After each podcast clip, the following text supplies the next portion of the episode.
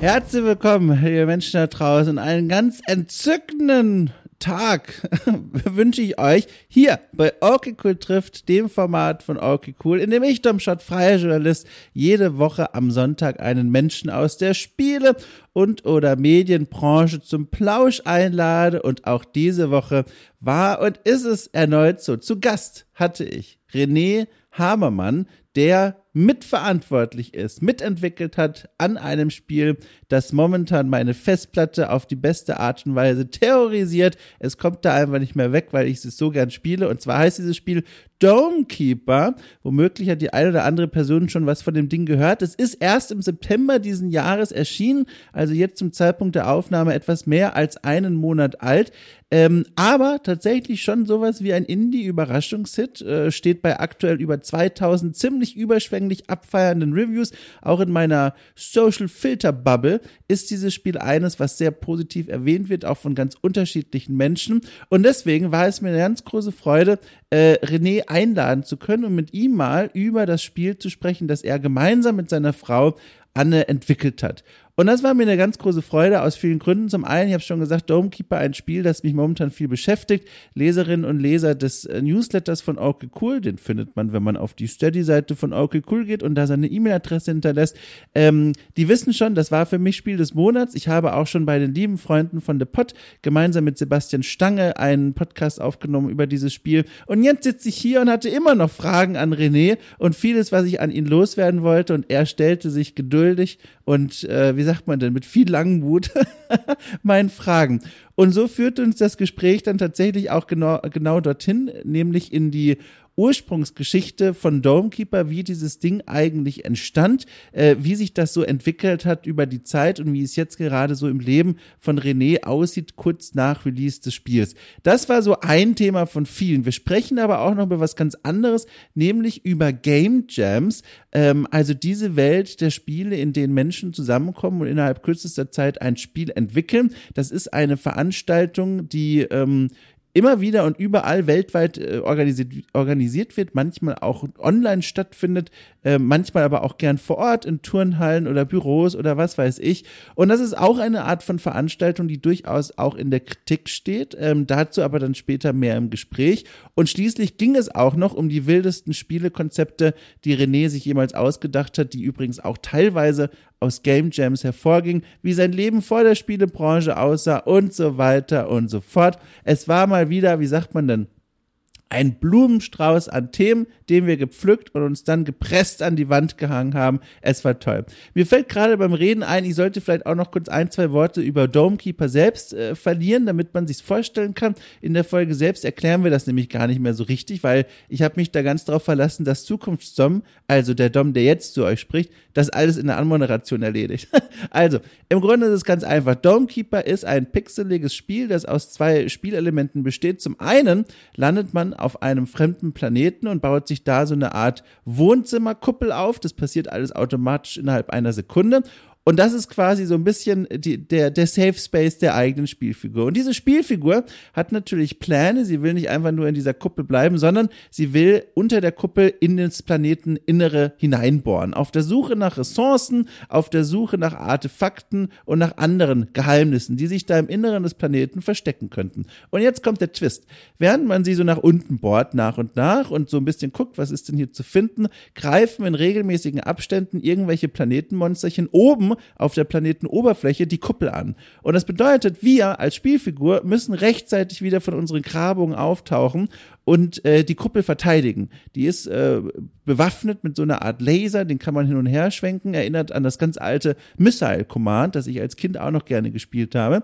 Und so läuft das dann. Und das Ganze, äh, ja, wie sagt man denn, eskaliert auf eine sehr angenehme und elegante Art und Weise. Man findet dann immer mehr Upgrades unter der Erde. Man kann diesen Laser verbessern. Man kann die Kuppel verbessern. Und das Spielziel ist im Grunde unter der Erde ein ganz großes geheimes Artefakt zu finden. Das ist die Idee. Und ihr hört schon, das ist eigentlich eine recht simple Spielidee.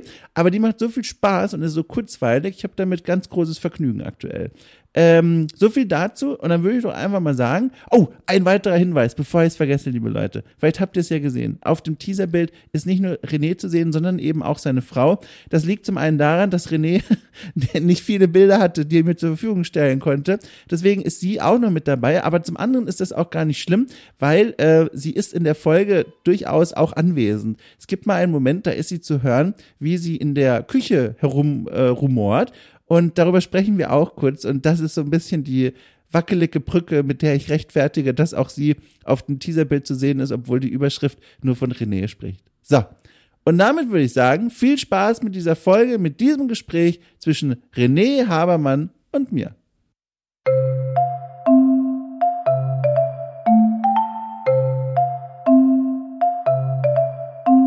So, jetzt nehme ich mir hier noch einen herbstlichen Schluck Tee. Ich weiß gar nicht, äh, kann ich bei der Gelegenheit direkt mal abfragen. Äh, ist denn bei dir auch ein ähnlich verwandtes Herbstgetränk auf dem Tisch gerade wie bei mir? Ja, äh, der ganz klassische Kaffee. Mm. Äh, also es ist nicht unbedingt das Herbstgetränk. Herbstgetränk. Wer kennt es nicht? ja, ja. Also Kaffee hatte ich durchaus auch mal äh, abgesetzt, ähm, so koffeinentzugstechnisch, aber der schleicht sich dann doch wieder ein, wenn man mal so einen Tag hat, wo man ein bisschen erhöhte Produktivität braucht. Also ich knall mich hier wirklich gerade zu mit der Herbstjahreszeit. Ich habe nicht nur den Tee, den ich in diesem Moment ausgetrunken habe, ist natürlich ein fantastisches Timing zu Beginn unseres Gesprächs, äh, sondern ich habe auch noch eine Duftkerze hier aufgestellt. Ich weiß mhm. nicht, ob die was in deiner Welt anrichten oder irgendwas, äh, ein, ein Zugang zu deiner Welt haben, aber hier, es riecht nach Vanille und ich bin sehr glücklich damit. Oh, das klingt sehr gemütlich. Bei mir herrscht eher das Chaos aktuell. Oh. alles, alles noch ein bisschen äh, durch den Release geprägt, würde ich sagen. Da werde ich dich auch noch was fragen. Vorher möchte ich dir was anderes fragen. Und zwar, ich habe mich hier vorbereitet auf das Gespräch und mir ist da eine Sache aufgefallen, die ich hochinteressant fand. Und zwar folgendes. Im Februar letzten Jahres, René, habt ihr veröffentlicht hm. das Spiel Of Mice and Moggies. Das ist ein Rätselspiel mit Pixeltieren, so kann man es grob umschreiben.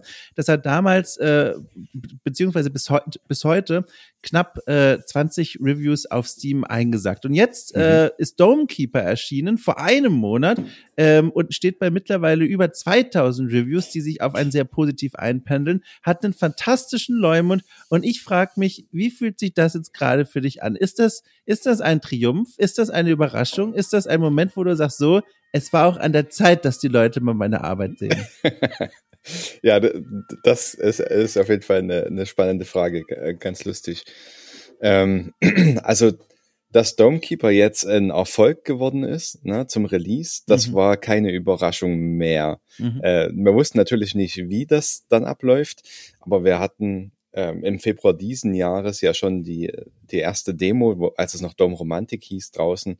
Und die fand so einen breiten Anklang, dass wir dann schon wussten, okay, ähm, das wird auf jeden Fall ein, ein vernünftiger Release. Ne? Da, da interessieren sich Leute dafür.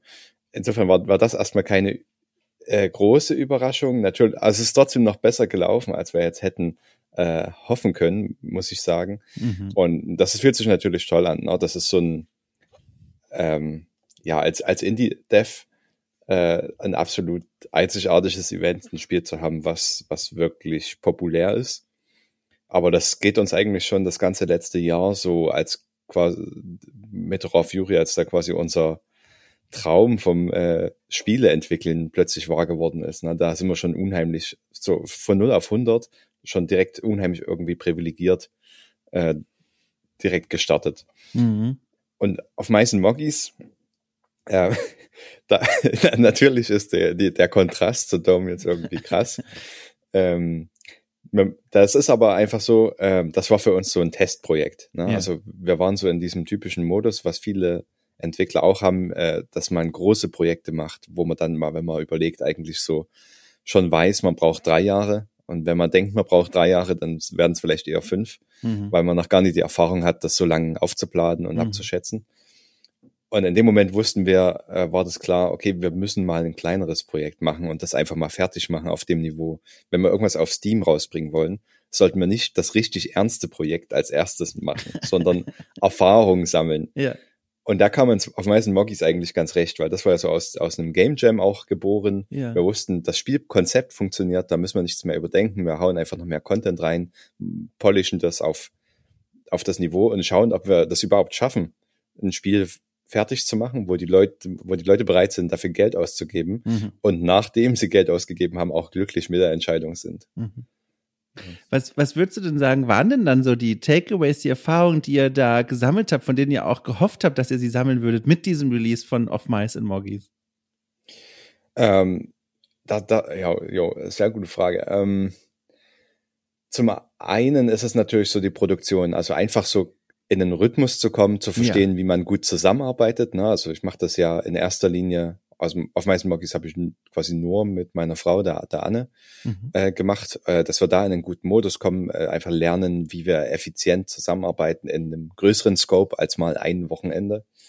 Äh, das ist auf jeden Fall was Wesentliches. Und dann im Prinzip alles, äh, das ist jetzt keine, keine wahnsinnige Erkenntnis, aber einfach mal diesen Prozess durchgemacht haben, auf Steam zu releasen, zu gucken, okay, wie, wie ist denn das, wenn ich dann neue Patches bringe, ähm, was da so die Konsequenzen draus sind. Mm. Ähm, ein, ein Learning, was auf jeden Fall jetzt hilft äh, von damals, aber auch äh, jetzt von der Demo, die wir von Domromantik draußen hatten, ist ähm, meistens so der erste Release, äh, da hat man ja noch viel Zeit, da nimmt man sich Zeit zum Testen und kriegt auch viel Feedback. Und äh, die sind dann, waren für uns immer sehr stabil. Also da gab es wenig Fehler. Aber dann, wenn man Patches bringt, ähm, und man nicht die gleiche Sorgfalt wie zum Release mhm, mhm. äh, nutzt, ähm, dann kann das durchaus sein, dass man da mehr kaputt macht als, als repariert. Liebe Zeit. ja. Genau, und da, das wissen wir jetzt, ne, dass wir auch bei kleineren Patches lieber nochmal genauer hinschauen, dass da nicht, nichts kaputt geht. Ich finde das so hochspannend, weil wenn man dir so zuhört, klingt das so, als würdet ihr beide, beziehungsweise jetzt du in dem Fall, so ungefähr, weiß ich nicht, seit 2020 vielleicht sich mit Spielen auseinandersetzen, ne? Auf Mice and Morgis kam dann letztes Jahr und dieses Jahr dann Domekeeper. Die Wahrheit aber, René, ja. das wissen wir beide, die ist ja eine ganz andere. Ich fand das ja hochinteressant. Auf eurer Webseite steht, dass ihr beide, also du und deine Frau, seit 2011 schon zusammen zusammenarbeiten. Und auch dort steht, dass ihr äh, seit 2017 äh, ganz besonders Game Jams, also diese Veranstaltung, wo man mit anderen Leuten zusammenkommt, um innerhalb von kurzer Zeit ein Spiel zu einem bestimmten Thema zu entwickeln, dass das eine ganz wichtige Inspirationsquelle für euch war. Und das heißt, ihr seid eigentlich schon viel länger dabei, als es jetzt eigentlich klingt. Und da frage ich mich, was war denn all die Jahre davor, dass ihr quasi zumindest auf meinem, jetzt ja auch nicht allzu großen Radar, erst mit quasi auf Mice and Moggies, aber jetzt vor allem natürlich mit Domekeeper erschienen sein. Ja, ähm, das ist also, sag ich mal, ein, ein Spiel, ein vernünftiges Spiel fertig zu machen, ja. das, das ist sehr schwer. Ne? Das, ja. ist, das ist so ein, ein Klassiker, wo extrem viele Leute äh, sich dran quasi ein bisschen abkämpfen. Und man sieht das manchmal, wenn die Leute mit ihrem Erstlingstitel dann kommen und die sagen dann, na, da habe ich jetzt die letzten drei, vier, fünf, sechs Jahre dran gearbeitet, was eigentlich eine unverhältnismäßige Zeit ist. Ne? Das mhm. sind dann die mhm. Leute, die, die den Biss hatten, da dran zu bleiben. Ähm, die meisten Leute machen das so nicht. Und bei, bei uns war das so ähnlich. Also wir hatten schon auch äh, Ideen, wir haben dran gearbeitet, aber die Ideen waren immer hoffnungslos zu groß für das, was wir äh, leisten konnten. Kannst du da ein Beispiel mal nennen, damit man sich das ein bisschen äh, konkreter vorstellen kann? Ja, äh, auf jeden Fall. Also 2011, ähm, woran ich jetzt auch äh, immer noch gerne zurückdenke, so auch mit Was wäre wenn. Ne? Da haben ja. wir ähm, da haben wir an einem Spiel gearbeitet, äh, wo man im Prinzip auf einer äh, Robinson Crusoe mäßig auf äh, in isometrischer Perspektive einen kleinen Charakter steuert, der versucht dort zu überleben. Also im Prinzip Survival Crafting mhm. Spiel. Und das, äh, dann denke ich manchmal, okay, hätten wir das 2011 oder 12 oder so rausgebracht, das war gerade in der Zeit, als die Indies populär werden konnten, mhm. also als sowas wie äh, Braid oder so rumkam, ähm, wo der Markt noch nicht so groß war und auch das Survival-Genre noch vor dem Explodieren stand. Da denke ich manchmal, ja, hätten wir das geschafft, das wäre auch spannend geworden. Aber das war halt so ein Spiel, ne? Und was ich da halt gemacht habe, äh, ich habe da unheimlich viel Zeit investiert, um eine äh, im Prinzip eine 3D-Höhenmap zu bauen, die auch beliebig groß sein kann, wo es keine Spielfeldgrenzen gibt, sondern die mhm. unendlich skalieren kann, weil ich dachte, ja, ich will nicht eingeschränkt sein und habe da, das war so ein Klassiker, ne? Also ich habe völlig noch nicht das Verständnis dafür gehabt, was ist denn wichtig für das Spiel. Ich habe dann so mich an Technik, äh, technischen Aspekten abgeplagt und da Monate verbracht, die für das eigentliche Spiel gar nicht wichtig sind. Ne? Hätte, hätte ich da gesagt, okay, die Map muss halt nie eine Million Kilometer groß sein, sondern das reicht, wenn das einmal ein Kilometer groß ist. Ähm, hätte man sofort starten können mit Gameplay. Ja. Aber ich habe dann halt ein halbes Jahr zugebracht, äh, das so zu bauen und dann noch eine äh, Wassersimulation, dass die über die Höhenmap so, dass da so Wasser fließen kann von oben nach unten, was überhaupt keinen spielerischen Nutzen hatte. ja, und äh, gut, ja. ja. Ja, äh, das ist halt so ein Klassiker, ne? Also man muss erstmal verstehen, was ist denn für das Spiel wichtig. Das ist im Prinzip so Production. Ne? Ja, ja. Ähm, ja bei, bei Robinson Crusoe, da musste ich ganz kurz mich zusammenreißen, nicht vom Stuhl zu fallen. Da verfolgt mir ein kleines persönliches Trauma. Äh, ich muss das an der Stelle kurz erzählen. Äh, wir befinden uns, ich muss da jetzt kurz ausholen, aber ich verspreche, es lohnt sich, also hoffentlich. Okay. Äh, wir befinden uns in der siebten Klasse meines Gymnasiums, äh, wohin ich halt gegangen bin als Schüler, na klar. Und da gab es einen Lesewettbewerb. Und ich äh, hatte fest entschlossen damals in der siebten Klasse, ich weiß gar nicht, wie alt ist man denn da? Zwölf oder so? Dreizehn? Ja, ja. Irgendwie so, ne? Also bestimmt, ja. jedenfalls noch nicht voll volljährig. Das weiß ich noch, ein kleiner Furz. und dann lief ich dahin und habe mir vorgenommen, selbstverständlich werde ich diesen Lesewettbewerb gewinnen, äh, äh schallend mhm. und singend und danach zum König ausgerufen werden. So war ich da drauf. Da dachte mir, Krass. das wird gar kein Problem. Dann bin ich da hingegangen äh, und was habe ich gelesen? Natürlich Robinson Crusoe. So. Und dann bin ich da hingegangen und dann gab es eine, eine Vorqualifikationsphase. Da musste man dann gegen ganz viele andere Schülerinnen und Schüler, wie im Deathmatch, nur dass sich niemand verletzen wird, quasi einander vorlesen. Und dann wurde das bewertet von einer Jury bestehend aus verschiedenen Klassenlehrern und Klassenlehrerinnen.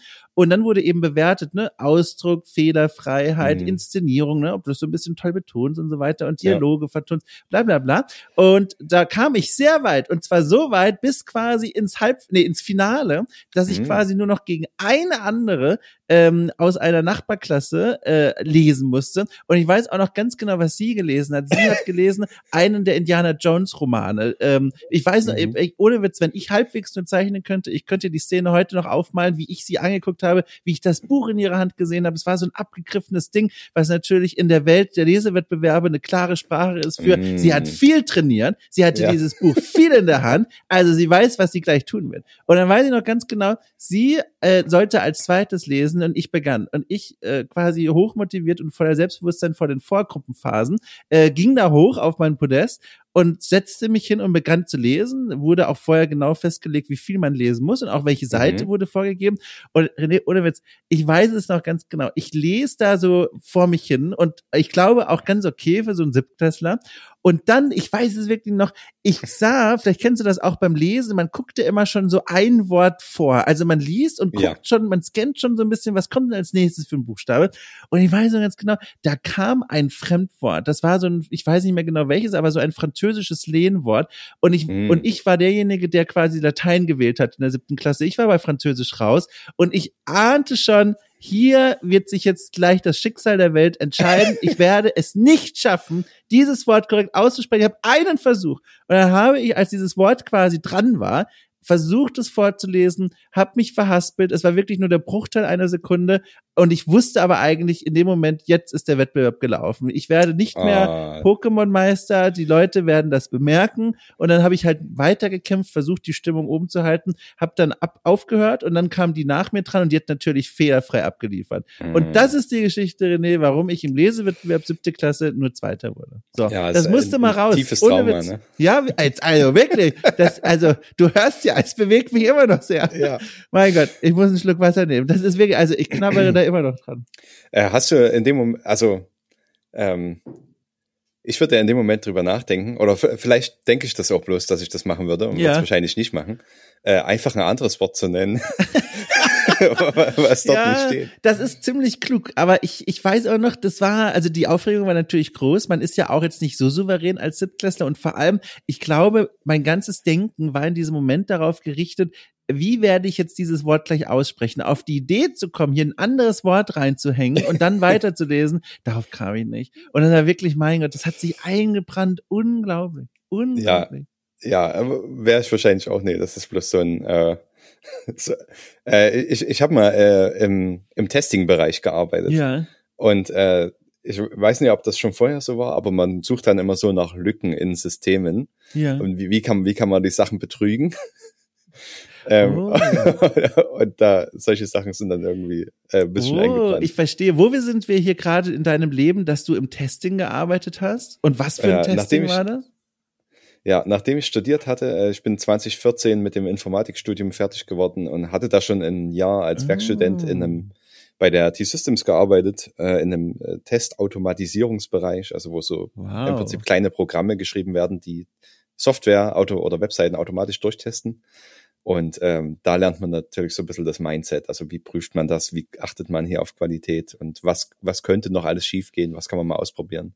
Wow, Informatik, das heißt, dein Kopf, der, der tickt auch zu guten Teilen sehr naturwissenschaftlich, oder? Ist das was, was dir Spaß macht? Äh, ja, also so das Engineering dahinter äh, auf jeden Fall und auch ja. Programmieren. Also äh, ich habe, da war ich noch ein, äh, wahrscheinlich auch so äh, ich glaube nie in der siebten Klasse. Wann hat man Jugendweihe oder Konfirmation? Das ist in der achten, oder? Also äh, Firmung, ja, katholisch erzogen. Ja. Ich äh, komme aus ja. einer anderen Welt. Äh, ja. 13 Jahre. 13 Jahre knien vor den Altar und hoffen, dass alles gut geht. ja, äh, da also bei mir war das so, da gab's dann auch ein bisschen Geld von allen Verwandten und davon ja, habe genau. ich mir den ersten PC gekauft. Oh, da, sag mal, wie viel Geld gab es da? Weißt du, was ich bekommen habe in dem Alter zu, zu diesem Event? Ich habe eine, ein Album von Guns N' Roses bekommen. Das war oh. damals, das war mein Geschenk. Aber gut, okay, ja. der PC, wie geil. Ja, ich habe so in der Erinnerung, ich bin mir gar nicht sicher, ob das nach D-Mark war oder ob ja. das schon Euro war. Ich es könnte schon Euro gewesen sein, äh, so 450 Euro auf Ebay. Nice.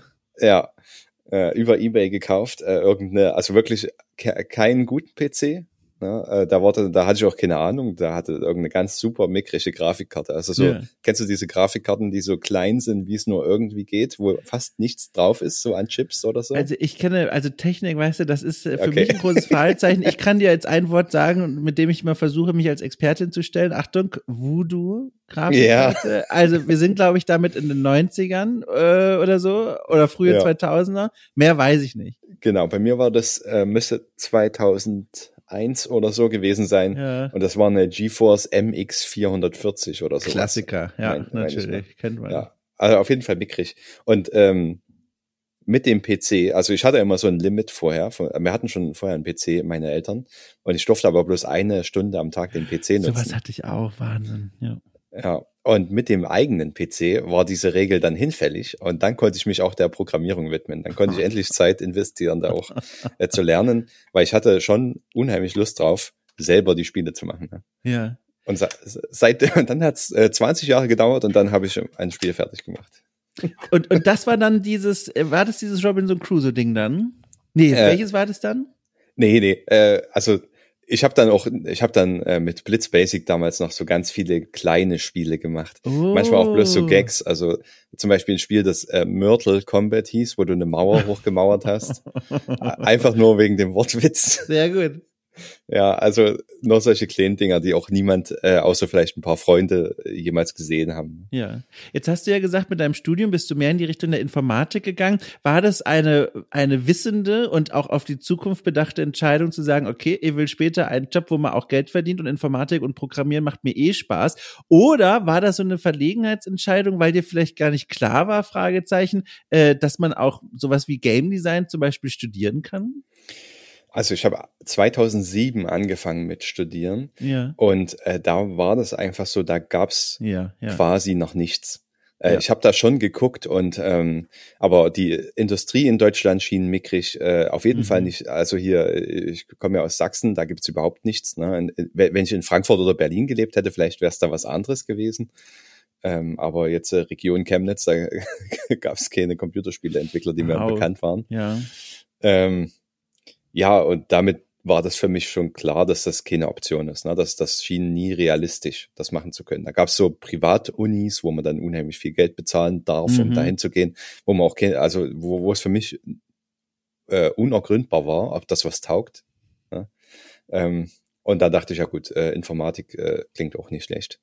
Hat mir, hat mich jetzt nicht so sehr erfüllt, muss ich sagen, das Studium mhm. an sich, aber äh, schien okay, was mit Computern, da war ich erstmal zufrieden.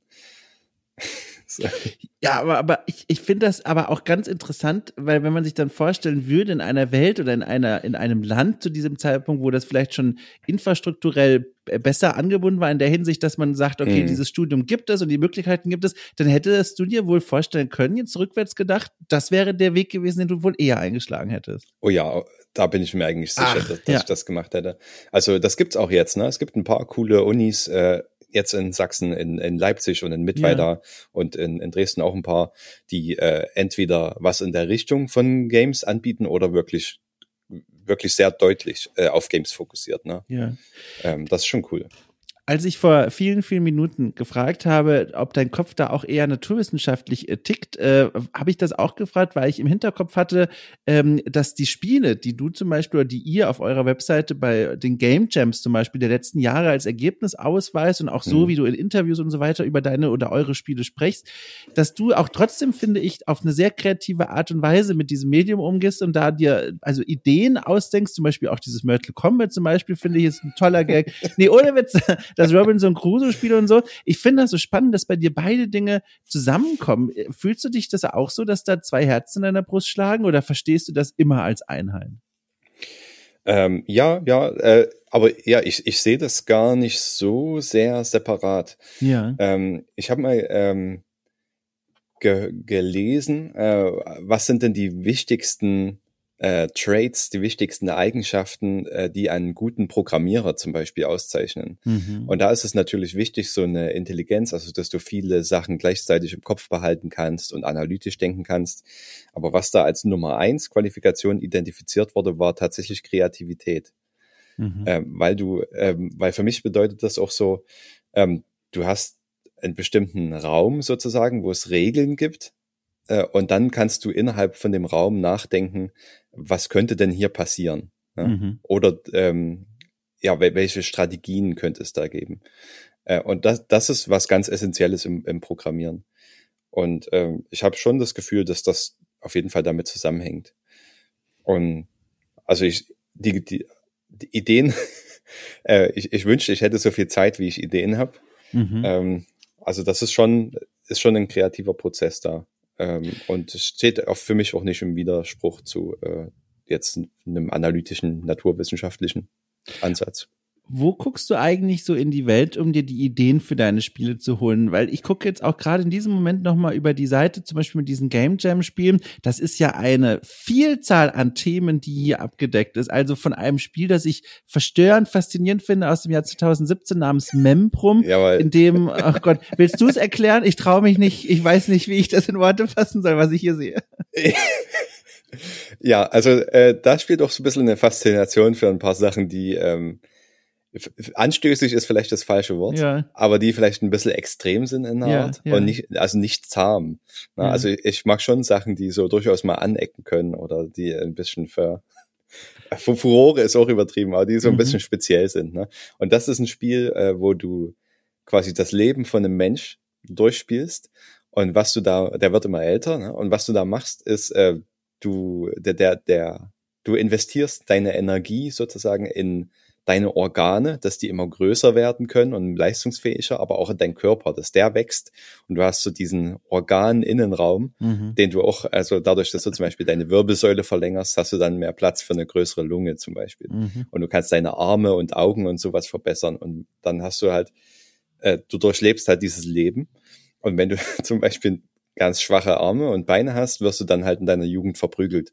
Und dann, und dann äh, nimm halt deine Organe Schaden. Ne? Deshalb äh, ja, brauchst du dann entweder schnelle Beine oder starke Arme, damit das eben nicht passiert. Oder wenn du kleine Augen und eine schlechte Nase hast, dann isst du dann regelmäßig irgendwie verfallene Sachen, die deinem Magen schaden oder sowas. Ja, lass mich doch da mal fragen. Was war die Inspiration dafür? Wo kommt das her? Uh, das ist eine gute Frage. Ich bin mir da überhaupt nicht so sicher. Ähm, äh, das ist ein ziemlich offener Prozess, ne? Also woher ja, kommt ja. die Inspiration? Also wenn man so durch die Welt geht, ähm, dann passiert mir das schon durchaus dreimal am Tag, dass ich denke, oh ja, das könnte ein cooles Spiel sein. Mhm. Und was ich mir dann angewöhnt habe, ist, die Sachen direkt zu notieren in einem Dokument. Und das war tatsächlich eine, äh, ein eine Idee aus dem Dokument und die hat zufällig auf das Game Jam Thema gepasst. Ah. Ähm, ich über, äh, das Game Jam Thema zu, dazu war Small World, also ah, kleine. Welt. ja. Und äh, da ist natürlich immer die Sache, okay, machst du das Offensichtliche, ne? Also wirklich mhm. eine kleine Welt, ein Planeten und sowas, was extrem viele gemacht haben. Und ich fand es eigentlich dann noch netter, irgendwas zu nehmen, was ein bisschen abstrakter ist.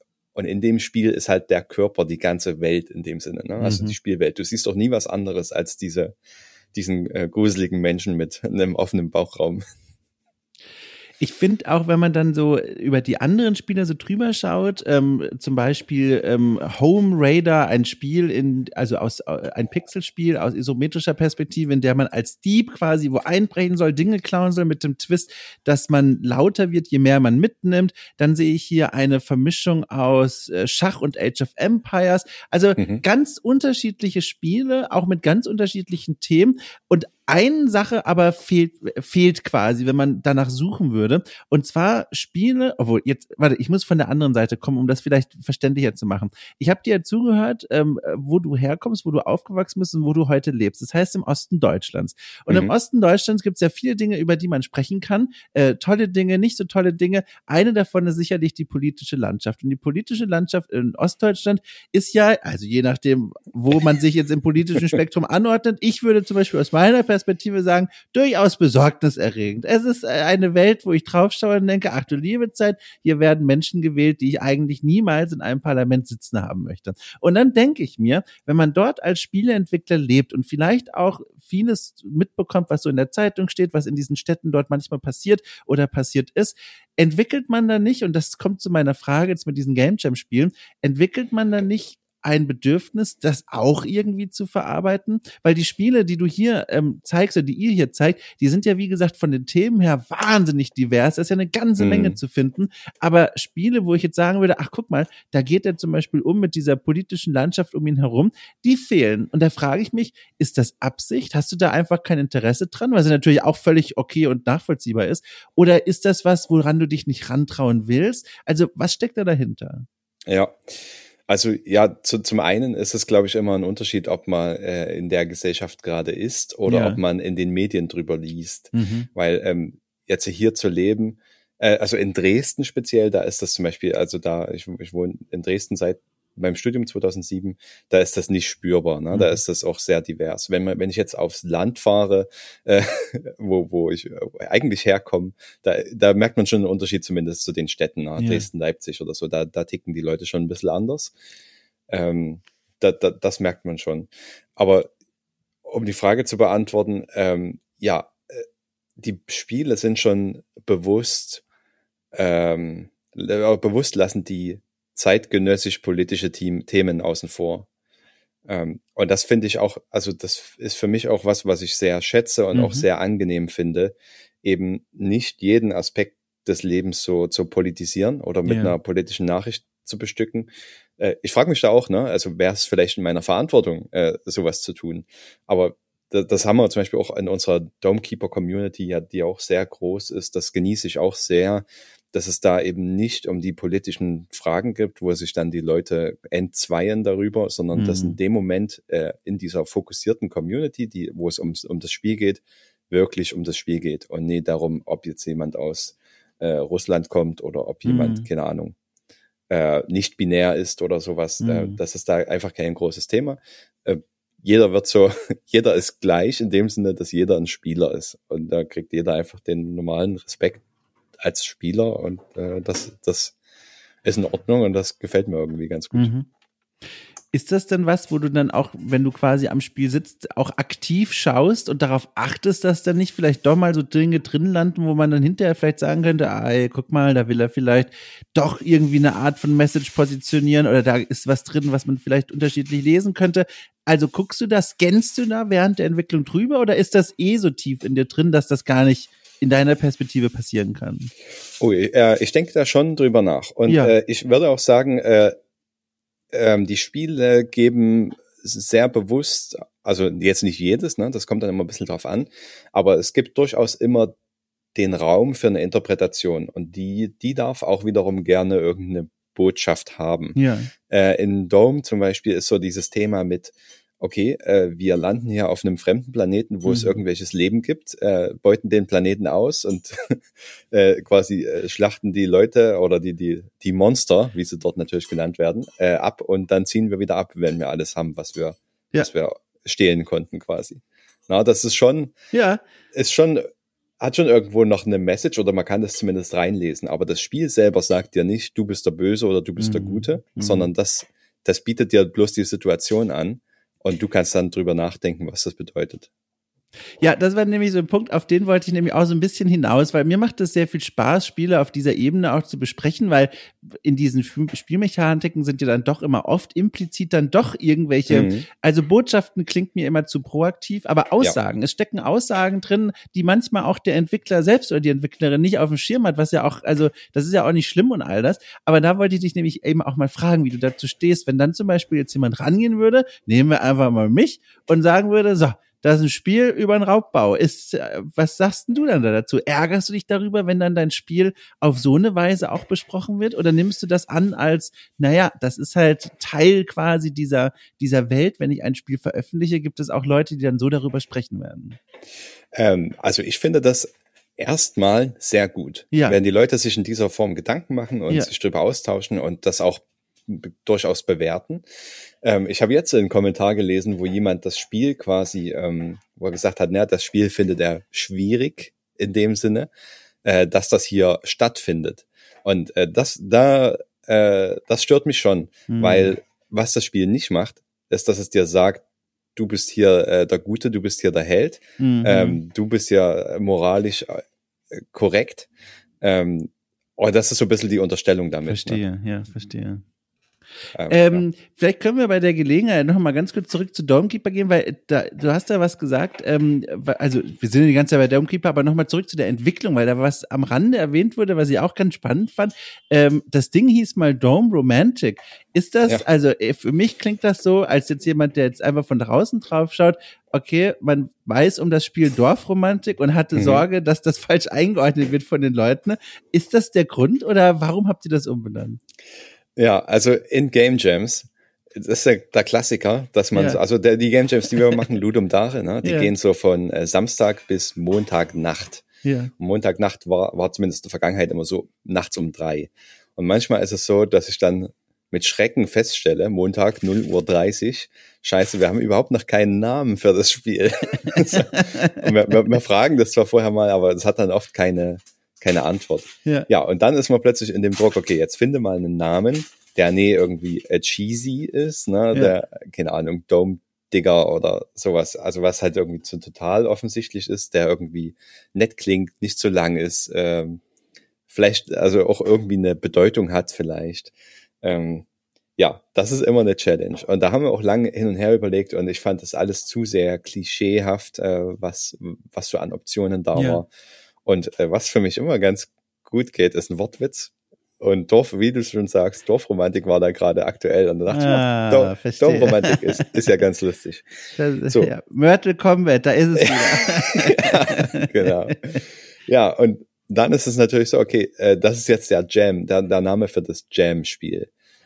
Was ich da nicht machen will, ist ähm, ein quasi normales, vollwertiges Spiel ähm, so zu benennen, dass das nur ein Wortwitz auf ein anderes Spiel ist. Auch ja, wenn die äh, ja. Dorfromantik-Leute alle äh, großartige Menschen sind und äh, vielleicht sogar, also die haben dann später auch nochmal sich zumindest gemeldet, dass die dann den Namen ganz nett fanden. so. Aber ähm, das geht mir dann ein bisschen zu nahe. Also ich will den dann auch nicht äh, quasi auf die Pelle rücken mit meinem geklauten Namen. Ja, ja. Und ähm, Dorfromantik macht eigentlich auch keinen Sinn, ähm, so für mich als Namen, weil da ist jetzt erstmal nichts romantisch, romantisches für mich. Was dann aber schon stattgefunden hat, als wir es dann in Domekeeper umbenannt haben, dass da äh, viele Leute auf dem äh, Schirm traten, die sagten, hier, der alte Name war viel besser, äh, der war viel, äh, viel einprägsamer, äh, total äh, unique. Mhm. Ähm, viele Leute kennen auch Dorfromantik-Nehmer, wo man denkt, na, das kennt jeder. Aber das ist wahrscheinlich für die meisten Spiele so, dass die meisten Leute das noch nicht kennen. Ähm, und die haben dann auch Erklärungen geliefert, warum die das fanden. Also das hat schon quasi, das kann schon romantisch interpretiert werden, wenn man da auf so einem fremden Planeten ganz allein in seiner ja, kleinen ja, Kuppel ja. Äh, seine Zeit zubringt. Ne? Wobei das auch schon wieder ein Titel ist, ne? Der framet das Ganze schon wieder so ein bisschen anders, was da. Wir hatten es ja gerade ja. davon, es wird gar nicht gesagt, wer da der Held ist und so. Apropos, wer da ist, es klingt um dich herum so ein bisschen, als würdest du in der Großraumküche gerade stehen und damit besprechen. Ich weiß gar nicht. Ich hoffe, es ist alles gut bei dir. Äh, ja, äh, ist es. Ich könnte mein Mikrofon wechseln, dann würde aber die äh, Akustikqualität ein bisschen leiden. Nein, um Gottes Willen gar nicht. Nein, nein, ich wollte nur, weil es klingt im Hintergrund immer so ein bisschen äh, so, als würde da gerade, äh, weiß ich nicht, ein, ein großes, reichhaltiges Menü gekocht werden. Und dann dachte ja. ich mir, okay, ich, ich, ich sag's mal kurz. Ja, äh, ja, tatsächlich, äh, die liebe Anne, meine Frau, die kocht gerade das Mittagessen. Ja. Und das ist, äh, wir haben quasi einen großen Raum, wo alles drin ja. ist. Äh, ich könnte die natürlich fragen, ob sie das nochmal etwas pausieren könnte, weil man hört das ziemlich laut. Aber sie soll sich nicht auch einschränken ne? und dann irgendwie ja, hungern. Also ich möchte jetzt nicht hier für für. Ich habe nur gedacht, weil manchmal, äh, also ich ich habe es auch deswegen angesprochen, weil manchmal hört man bei Gästen, die ich habe, auch andere Dinge und dann bekomme ich manchmal Mails, die mir schreiben, okay, war ein super Gespräch, aber warum hast du da noch wie bei einem Hörbuch Soundeffekte drunter gelegt? Und dann habe ich mir jetzt vorgenommen, okay, wenn sowas ja. passiert, äh, also mich stört's nicht, aber jetzt wissen die Leute, es war nicht, ich habe das nicht eingebaut. Ja. äh, und ja. da sind wir direkt beim nächsten, beim nächsten Geräusch. Es kann sein, ich kleine Vorwarnung schon mal vorne wegnehmen, dass in den nächsten Minuten hier jemand an der Tür klingeln wird, weil ich habe mhm. für meine Karte ein Oh Gott, jetzt fahren hier aber auch wirklich alle ja. vorbei. ich habe äh, für meine Karte ein ähm, neues Katzenkratzbett bestellt und das wird auch bald kommen und die sind mir bis zum ihren Lebensende böse, wenn ich die Türklingel ignorieren werde. Das heißt, wenn ja. das passiert, René, dann überlasse ich dir quasi kurz den Podcast und du darfst dann hier erzählen, was du willst. Wird natürlich anschließend im Schnitt nochmal gescannt, was du da gesagt hast, aber erstmal kannst du alles sagen, nur schon mal als Vorwarnung für dich. Genau. Ja, ja, ähm, okay zum Thema Game Jam. Ich finde das hochinteressant, weil wir haben ja darüber schon ein paar Mal auch am Rande gesprochen, jetzt aber auch mal als richtiges großes Thema, dass die ja für euch und für dich als ich sag mal, kreatives Umfeld durchaus wichtig zu sein scheinen für eure Arbeit zum einen. Wir haben gerade über die Spiele gesprochen, die da bei euch daraus hervorgegangen sind.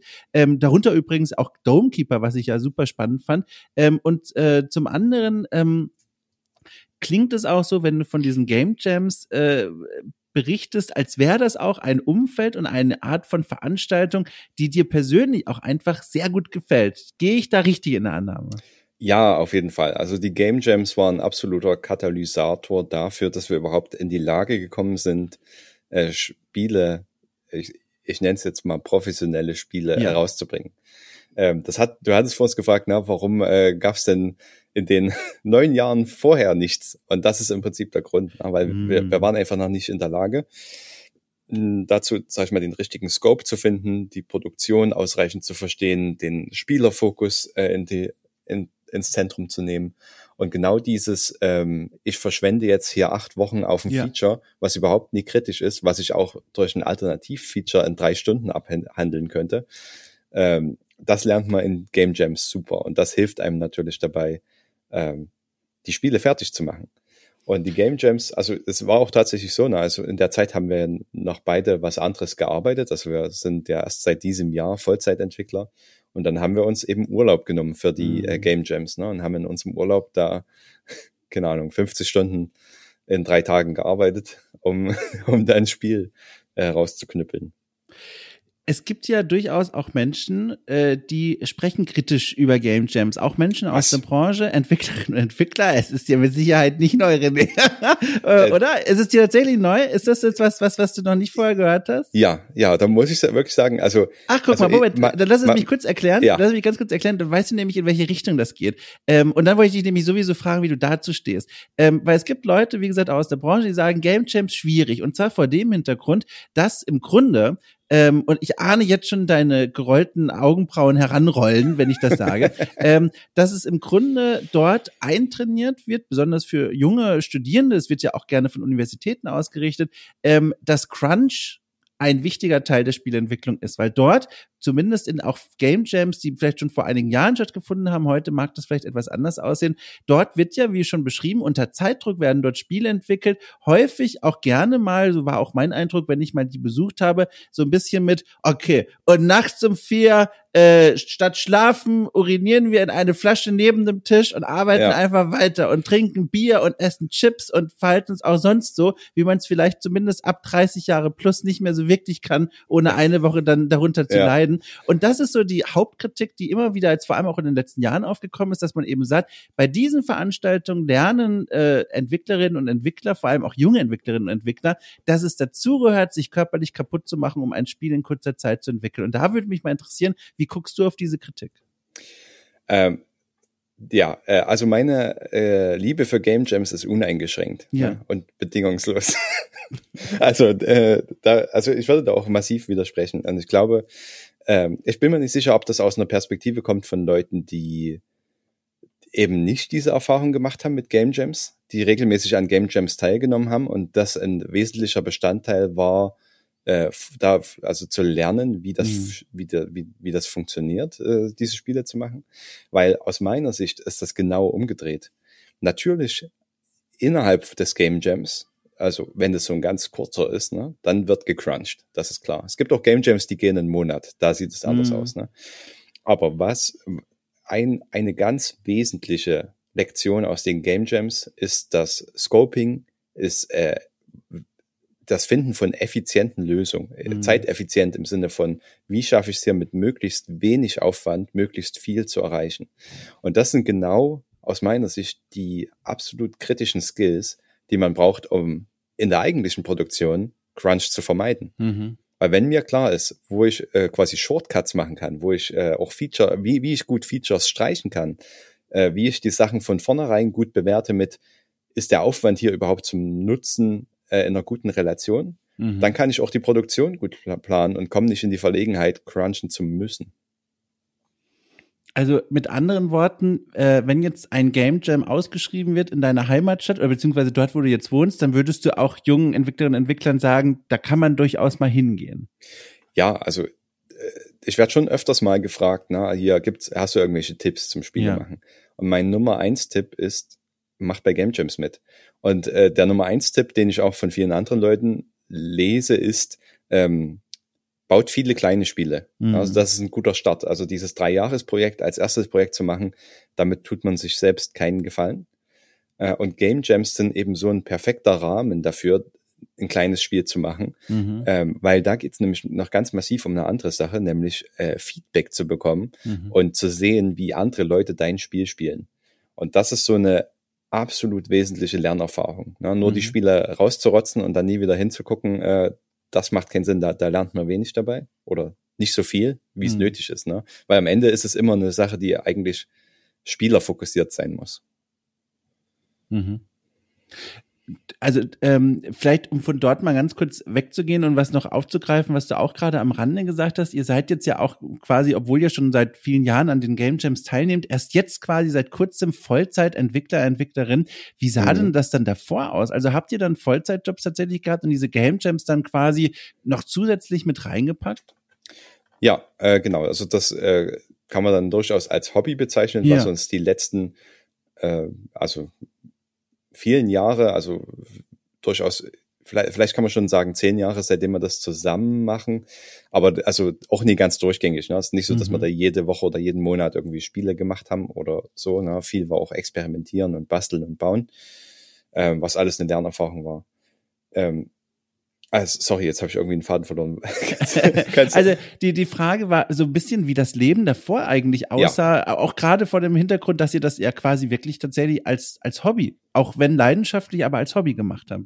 Ja, ja, genau. Also das lief dann nebenher, ne? Und dann ähm, heißt das eben, dass man äh, am Abend oder am Wochenende nicht unbedingt äh, ja. nur, nur Spaß hat im eigentlichen Sinne, also ausgeht und äh, Spiele zockt und sowas, sondern das durchaus auch mit Arbeit füllt. Hm. Weil ein Spiel zu machen, auch zum Spaß, ist, ist im Grunde auch Arbeit. Ne? Das ist zwar erfüllend und auch schön, aber ähm, ja, das, das hat dann schon, also vor allem für mich dann einen sehr großen Stellenwert äh, eingenommen. Und auch wenn ich jetzt Urlaub, ich habe ja gerade gesagt, na, also wenn wir ein Game Jam haben, dann nehmen wir auch Urlaub. Ähm, und zwar die ganze Woche nach dem ja. Game Jam, um dann zum Beispiel noch kleine Verbesserungen nachzuliefern, um ein bisschen dieses Feedback äh, zu verdauen und äh, einzuarbeiten und auch zu gucken, wie ist so die Rezeption, wie wird das gespielt. Das hat schon, war schon so das für, für mich auf jeden Fall das dominierende Hobby und nimmt auch, hat auch viel Raum von anderen Sachen weggenommen. Mhm. Und das hat sich noch zugespitzt, je ernster das dann wurde. Wow. Aber das klingt für mich ganz schön stressig, so wenn ich da so zuhöre. Aber du redest so entspannt darüber. Liegt es daran, dass du diese, diese harten Arbeits, weiß ich nicht, Phasen genießt? Oder geht es darum, weil das eine Leidenschaft von dir ist? Oder warum klingst du da so unglaublich entspannt, wenn du darüber sprichst? Ja, ähm, ja, wahrscheinlich, weil ich äh, das einfach großartig finde, das ja. zu machen. Und also auch, auch jetzt, ne, die letzten Monate auch mit Domekeeper, das war auch sehr, sehr arbeitsintensiv. Ne? Also mhm. durchaus so äh, 60 Stunden die Woche. Ähm, aber das ist trotzdem noch was, was, was ich gerne mache und wo, wo ich auch, also ich könnte dann, ich könnte auch 30 Stunden arbeiten, aber das macht so viel Spaß, dass ich das mehr machen will. Ja, ja. Ähm, oder ist so, so, vielleicht könnte man eher sagen, das ist so erfüllend. Ja. ja weil es, nicht, nicht jeder Aspekt äh, macht Spaß. Aber so, das ist alles sehr interessant und äh, einfach so eine, eine absolute Leidenschaft, wo eher das Risiko ist, äh, dass man da sich so sehr reinsteigert, mhm. dass es zu viel wird, ohne dass es jetzt den Druck von außen gibt, das zu tun. Wo war denn der Punkt dann eigentlich, wenn ich fragen darf, wo ihr für euch entschlossen habt, okay, wir können jetzt den Sprung wagen in das professionelle Spiel entwickeln, das hauptberufliche Spiel entwickeln, weil damit geht ja auch einher, ein gewisses finanzielles Risiko, kann ich mir vorstellen. Ich meine, einen, einen sicheren Job auf irgendeine Art und Weise aufzugeben, um dann in die Spielentwicklung zu gehen, da habt ihr doch bestimmt irgendeine Art von Sicherheit dann gehabt, oder? Ja. Äh, das, genau, das meinte ich mal ganz initial, dass wir so einen privilegierten Start dann hatten. Ja, also ja, wir haben ja. natürlich eine Menge Vorarbeit gemacht. Ne? Die zehn Jahre, die wir vorher äh, geackert haben, die sieht man dann in dem Moment natürlich nicht unbedingt, wenn man das so von außen hört mm. ne, mhm. oder das Engagement zuvor. Aber was dann äh, mit Domromantik passiert ist, also wir hatten da die Demo weitergebaut, haben eine kleine Community gehabt, mit denen wir Playtests gemacht haben, haben das weiter aufgebohrt und äh, hatten das Ziel, quasi das als unseren zweiten Titel nach auf meisten Moggies zu veröffentlichen. Bei Moggies wussten wir noch, äh, okay, das ist nur unser Spielprojekt, das wird auf jeden Fall kein kommerzieller Erfolg, weil ein Puzzlespiel auf der Art das findet jetzt keine große Anhängerschaft. Also ne? ich habe bei GameTeft äh, Tycoon äh, habe ich schon andere Erfahrungen gemacht. Dort kann man ja kleine Spielchen entwickeln, ne? Und da kam das sehr gut an damals. Aber nur ja. so viel dazu, ja. Ja, ja, genau. Und bei Dome Romantik haben wir, also die Rezeption von den Spielern war krass. Ja, ja, ne? Also die eins der meistgespielten und bestbewerteten Spiele aus dem Jam mit ein paar tausend äh, Spielen drin. Und die Leute waren absolut heiß drauf. Und da Anne hat dann auch sehr drauf gedrängt, äh, wir haben da, also in der Zeit eigentlich ein anderes Spiel entwickelt. Ähm, und die hat dann drauf gedrängt, hier, lass doch das andere Spiel erstmal sein und machen, machen wir das Spiel, was alle Leute unbedingt haben wollen. Mhm. Ähm, und dann sind wir auf Domromantik gegangen, noch nebenbei, neben der Arbeit. Und dann haben wir also dran gearbeitet, das wurde dann immer besser und also es sah trotzdem noch sehr, sehr einfach aus. Ne? Aber dann hat uns ein Scout gesehen von äh, Raw Fury. Mhm. Das ist ein schwedischer Publisher und äh, auch einer der, ich habe vorher ein bisschen Publisher Scouting in dem Sinne gemacht, indem ich geguckt habe, äh, wer wäre denn für uns ein potenzieller Publisher. Und da gibt's so vielleicht fünf Top-Publisher, die quasi erste Wahl wären, wenn ja. es geht. Und Raw Fury war auch dabei. Und äh, die haben dann, da haben wir dann, äh, die haben gefragt, okay, hier sieht interessant aus, wollt ihr mal pitchen? Und dann habe hab ich das gemacht und äh, Demo-Keys geschickt und die waren sofort begeistert und haben gesagt, ja, wollen wir publishen. Und die finanzieren damit komplett die Entwicklung ähm, mm, und mm. sichern uns quasi gut ab, haben auch noch äh, zugesichert, dass wir auch, wenn das Spiel dann released ist, noch, also nie direkt pleite gehen äh, werden. Und damit sind wir eben so gestartet von im Prinzip null. Wir ja. machen das als Hobby in das absolute Optimum, was man als Indie-Entwickler sich eigentlich wünschen kann. Nämlich, ja. äh, wir müssen nie irgendwie hungern, wir kommen gut aus, äh, wir können genau das Spiel machen, was wir machen wollen. Ähm, ja, und äh, haben einen starken Partner, der uns mit den Sachen hilft, äh, wo wir selber noch keine Ahnung davon haben, ne? keine ja. Erfahrung. Ein richtig toller Publisher, zumindest wenn man auch das Portfolio sich äh, von dem mm. anguckt. Ich habe das hier gerade noch mal vor mir. Da sind so Spiele dabei wie Norco, Kingdom, Kathy, oh Kathy Rain, ja. ähm, äh, Bad North kenne ich noch, ähm, äh, Whispers of a Machine natürlich. Ja. Also viele Spiele, die, die die hochqualitative Indie-Spiele sind und da sind wir natürlich in einer sehr guten Gesellschaft. Genau, äh, Sable war zum Beispiel auch noch ein sehr Sable natürlich Spiel. richtig, ja. ja. Und ähm, was ganz lustig ist, äh, Kingdom äh, war eins meiner oder ist es immer noch eins meiner Lieblingsspiele. Ne? Ja. Und was und da hat, hat mich auch das Design von Kingdom, also Game Design, sehr beeinflusst äh, mit so einer gewissen Einfachheit äh, und so dem Modus von, du bist dann in der Welt und dir wird vertraut, dass du ein bisschen selber rausfinden kannst, wie der Hase läuft, ja, wie, das, ja, wie, die, ja. wie das Spiel funktioniert. Und äh, auch diesen Rhythmus von, äh, diesen, da gibt's ja diesen Tag-Nacht-Rhythmus, dass du in der Nacht angegriffen wirst. Und hier in Dome äh, Keeper gibt's natürlich auch so den, den Rhythmus. Ja. Ne? Ja. Und das haben die Leute auch äh, gesehen und viele Leute sehen da auch die Ähnlichkeiten dazu. Und ich, ich denke, das war vielleicht auch noch ein, ein Pluspunkt. Es wird übrigens, das weiß ich dank meines Bauchgefühls, jeden Moment hier klingeln. Also mach dich schon mal bereit für dein Kurzreferat. Also, oh, wie okay. gesagt, äh, es lässt sich leider nicht verhindern, weil das Ding ist eine wichtige Lieferung. Vielleicht habe ich auch Glück ja. und der schmeißt es einfach durchs Kellerfenster irgendwo rein und dann liegt's da einfach bis äh, St. Nimmerleins Tag. Ähm, genau. Zu Kingdom übrigens ganz spannend. Auch da, du hast gerade gesagt, eine Inspiration für dich, beziehungsweise ein Spiel, das du super gerne gespielt hast. Auch da sehe ich in deinem Portfolio oder in eurem Portfolio eine, einen, äh, wie sagt man denn, einen, einen Bezugspunkt und zwar ein Spiel namens, ich habe keine Ahnung, wie man es ausspricht, Trahir äh, Trahere? Äh, ja, äh, das müsste doch lateinisch sein. Das müsste doch okay, genau dein, dann, dein Ding sein. Ich habe mir nämlich nicht getraut, das lateinisch auszusprechen wie so ein Idiot, weil dann ist es am Ende Englisch und ich sage hier Trahere. Ja. Trahere heißt doch, glaube ich, tragen, ziehen, schleppen. Ne? Oh, genau, es klingelt. Genau. Moment, ach, das klingelt. Ja, Ge genau. Also äh, Trahere ist äh, so ein, auch ein, ja, ziemlich, eigentlich vielleicht ein ziemlich abgedrehtes Spiel, ähm, wo quasi eine kleine Welt, also die Population von Menschen auf einem riesigen Wagen sind und der Wagen wird gezogen von so Fleischmonstern und äh, der muss gezogen werden, weil hinterher so eine riesen Chaoswelle folgt. Also wenn der Wagen stehen bleibt, wird die Welt verschlungen und man selber ist quasi so was wie ein, also zumindest böse aussehender Gott in der Welt und man muss ein bisschen Terror machen, damit die Leute äh, Menschenopfer darbringen, die man dann einsammeln kann und vorne in neue Fleischgolems verwandeln kann, die den Wagen ziehen. Ähm, ja, also das ist ein ziemlich wildes Konzept, hat aber auf jeden Fall nichts mit, mit, mit Kingdom zu tun, äh, nicht in dem Sinne. Das ist vielleicht nochmal ein interessanter Punkt. Ähm, Dom hatte vorhin gefragt, okay, woher kommen die Inspirationen? Und dieses Konzept mit dem Wagen kam tatsächlich aus einem Buch. Ähm, da gibt's äh, so eine gigantische Fantasy-Reihe, äh, Malazan Book of the Fallen. Ähm, ich weiß gar nicht, ob es noch einen anderen Namen hat. Aber da gibt's auf jeden Fall so einen Wagen, der im Prinzip gezogen werden muss von Leuten, die eigentlich unfreiwillig da sind. Ähm, aber das ziehen müssen für, für die Weiterexistenz der Welt. Ne? Also die haben da einen höheren Sinn dahinter. Ähm, so, hallo. Ja, ja hey, willkommen ich zurück. Wollte ihn, ich wollte ihn nicht unterbrechen. nee, alles gut. äh, ganz kurz, also vielen Dank erstmal für dein Verständnis und guck mal, ich kann es beweisen. Achtung, ich mach kurz ein Geräusch. Ah. Ich weiß nicht, ob man es hören kann, aber jedenfalls, ja. okay. Ähm, ich ahne, du hast von Trahere erzählt und bei mir, also du musst das nicht mehr wiederholen. Ich, ich, ich werde das dann nachher gespannt nachhören, sonst sind die Leute jetzt gleich sauer, weil die sich das nochmal anhören müssen. Aber ich ahne auf jeden Fall, dass meine Übersetzung zumindest die richtige war. Ne? Ziehen, ja. schleppen, okay. Das genau. ist das Wichtigste für mich eigentlich. Ge genau. Also äh, hat doch was genützt. Ne? Ja, genau, sehr gut.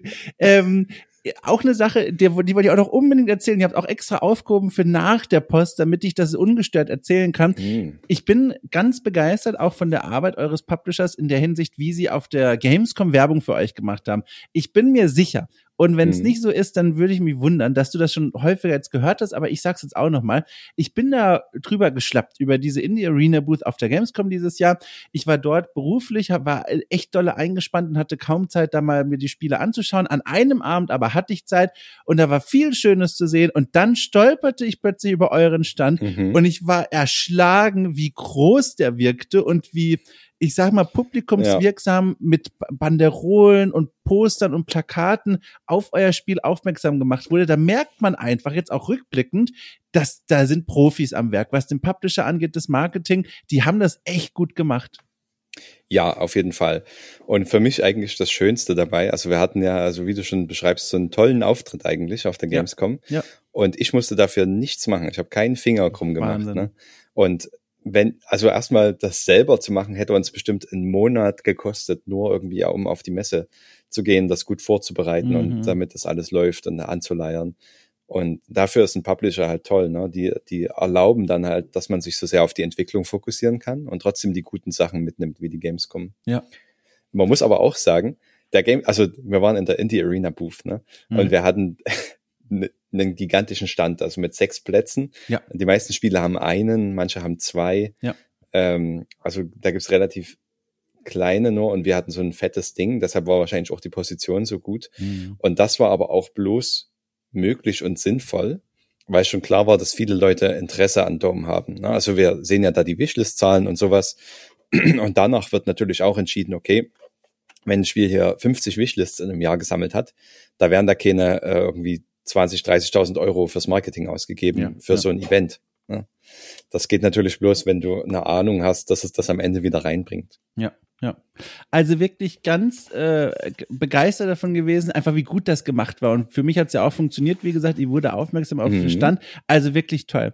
Äh, ich würde gerne noch was zukunftsgerichtetes fragen. Und zwar, wie geht's denn jetzt eigentlich weiter? Also Dawnkeeper ist ein Erfolg. Hat man jetzt Angst davor, dass das nächste Ding riesiger Flop wird oder denkst du soweit noch gar nicht? ja, also auf jeden Fall das nächste halbe Jahr werden wir auf jeden Fall damit zubringen, ähm, weiter an Domekeeper zu schrauben, ja, neuen ja. Content zu bringen. Ist ja. jetzt erstmal so geplant, dass wir, dass das als kostenlose Updates kommt.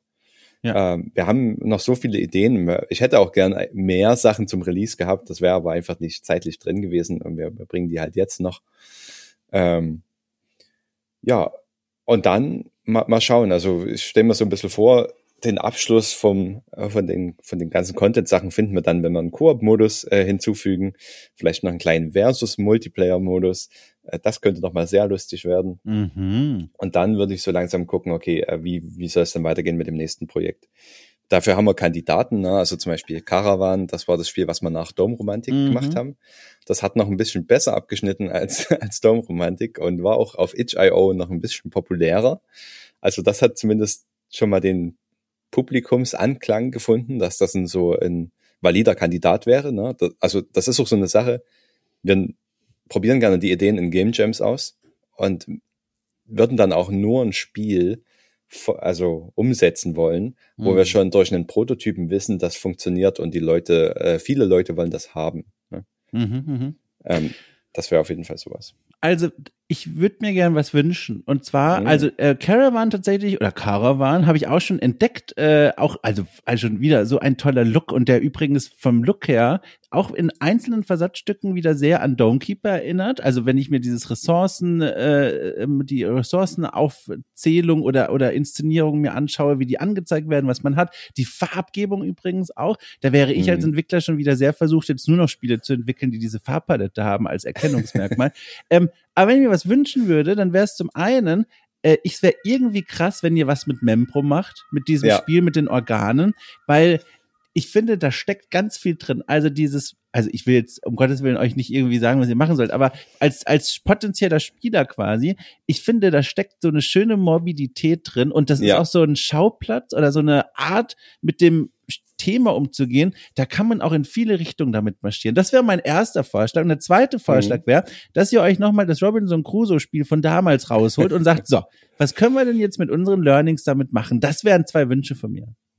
Ja, das, also das Robinson Crusoe-Spiel, ähm, das wird ein bisschen schwieriger so für mich äh, ja. emotional, weil das Survival-Genre jetzt so gefühlt so übersättigt ist. Und ich bin auch ein bisschen mm Aber was mir immer wichtig ist, ist in den Spielen, dass man ähm, die Sachen nicht als Selbstzweck macht, mhm. sondern einen höheren Sinn dahinter hat. Also mhm. Äh, warum baue ich hier zum Beispiel eine Hütte hin? Damit ich eine Hütte habe, ist ein bisschen wenig. Mhm. So, ähm, ja, und das bräuchte noch eine schlaue Antwort. Membrum dagegen hat auf jeden Fall einen besonderen Platz äh, in meinem Herzen und Hirn. Also da, da könnte schon noch mal was gehen. Ich habe auch noch Ideen, was wir da noch Schönes machen könnten. Und ich finde auch diese, äh, ja, da, da gab's auch, äh, da gab's mal diese eine Simpsons Episode, die so ja. ein Intro hatte, wo da, wo man, glaube ich, einen Humor gesehen Richtig, hat, ja. der hier erst als Kind war und dann kommt ja. so eine schöne Musik dazu und du siehst, wie der älter wird und durch die Phasen seines Lebens geht. Ja.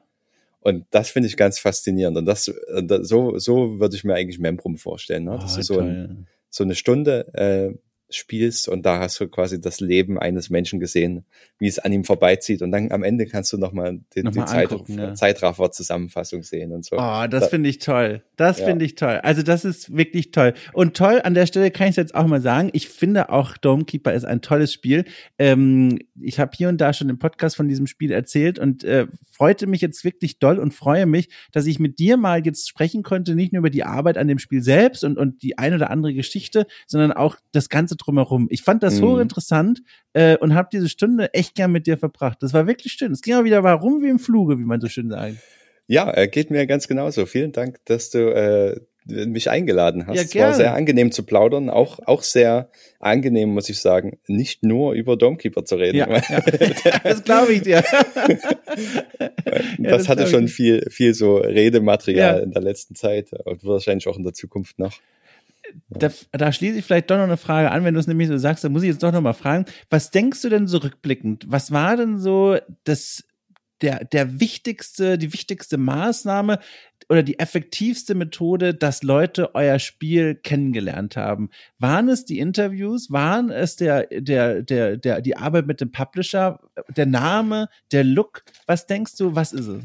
Ja, da gibt's auch ganz klar ein Katalysator-Event. Ja, ja. Na, also wir haben dieses alte Domromantik-Spiel, was ja. noch äh, ganz, ganz einfach aussah, äh, wo auch der, der, der Publisher und auch das Investment vom Publisher noch nicht mit drin war, äh, haben wir im Februar als Demo veröffentlicht. Ja, okay. Und in dem, in, fast in dem ganzen Jahr zuvor haben wir 1000 Wishlists ungefähr gesammelt in, mhm. in, in den neun Monaten davor. Und die Demo auf Steam, äh, die äh, ist dann aber explodiert. Da haben YouTuber haben das dann gesehen, äh, Retromation hat angefangen und dann äh, haben das immer mehr gespielt und dann ist das richtig äh, abgegangen äh, mit extrem vielen Spielern gleichzeitig die, und äh, die auch sehr lang gespielt haben, teilweise 20 Stunden aufwärts, äh, die Demo.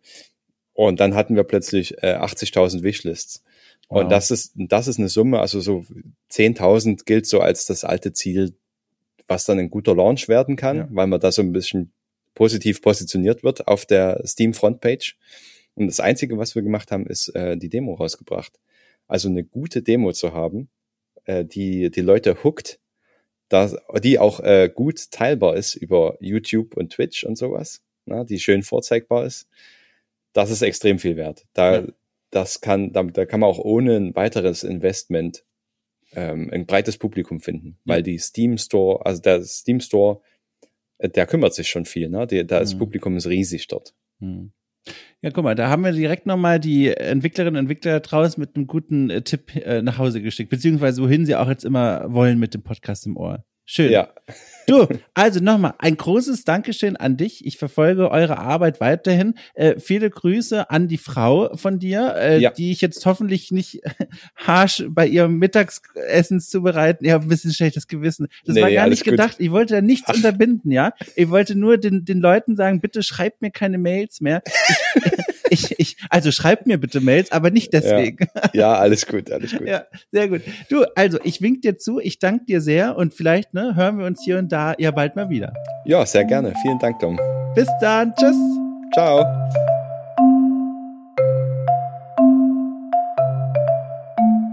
Jawohl, das war mein Gespräch mit René, hat mir eine große Freude bereitet und ich hoffe euch auch. An der Stelle möchte ich gerne darauf hinweisen, ihr könnt auch Gastvorschläge mir einstecken und zwar am besten über die E-Mail-Adresse post.okcool.space. Das lese ich mir dann durch und dann gucke ich mal, ob ich irgendwie was draus machen kann. Vielen Dank schon mal dafür. Vielen Dank auch an all jene, die okay cool äh, trotz dieser chaotischen Welt da draußen auf Steady weiterhin oder erst seit kurzem unterstützen. Das ist auch mir eine ganz große Hilfe, nicht nur okay cool Magazin weiterzuentwickeln und mir neue Formate auszudenken und umzusetzen, sondern auch dafür zu sorgen, dass ich hier regelmäßig mit so tollen Leuten wie René sprechen kann. Und das ist ganz toll, dass es da draußen Menschen gibt, die okay cool so unter die Arme greifen, wie es einige tun. So, und dann würde ich sagen, ich wünsche euch einfach mal eine schöne Woche. Passt auf euch auf. Wir hören uns bald wieder.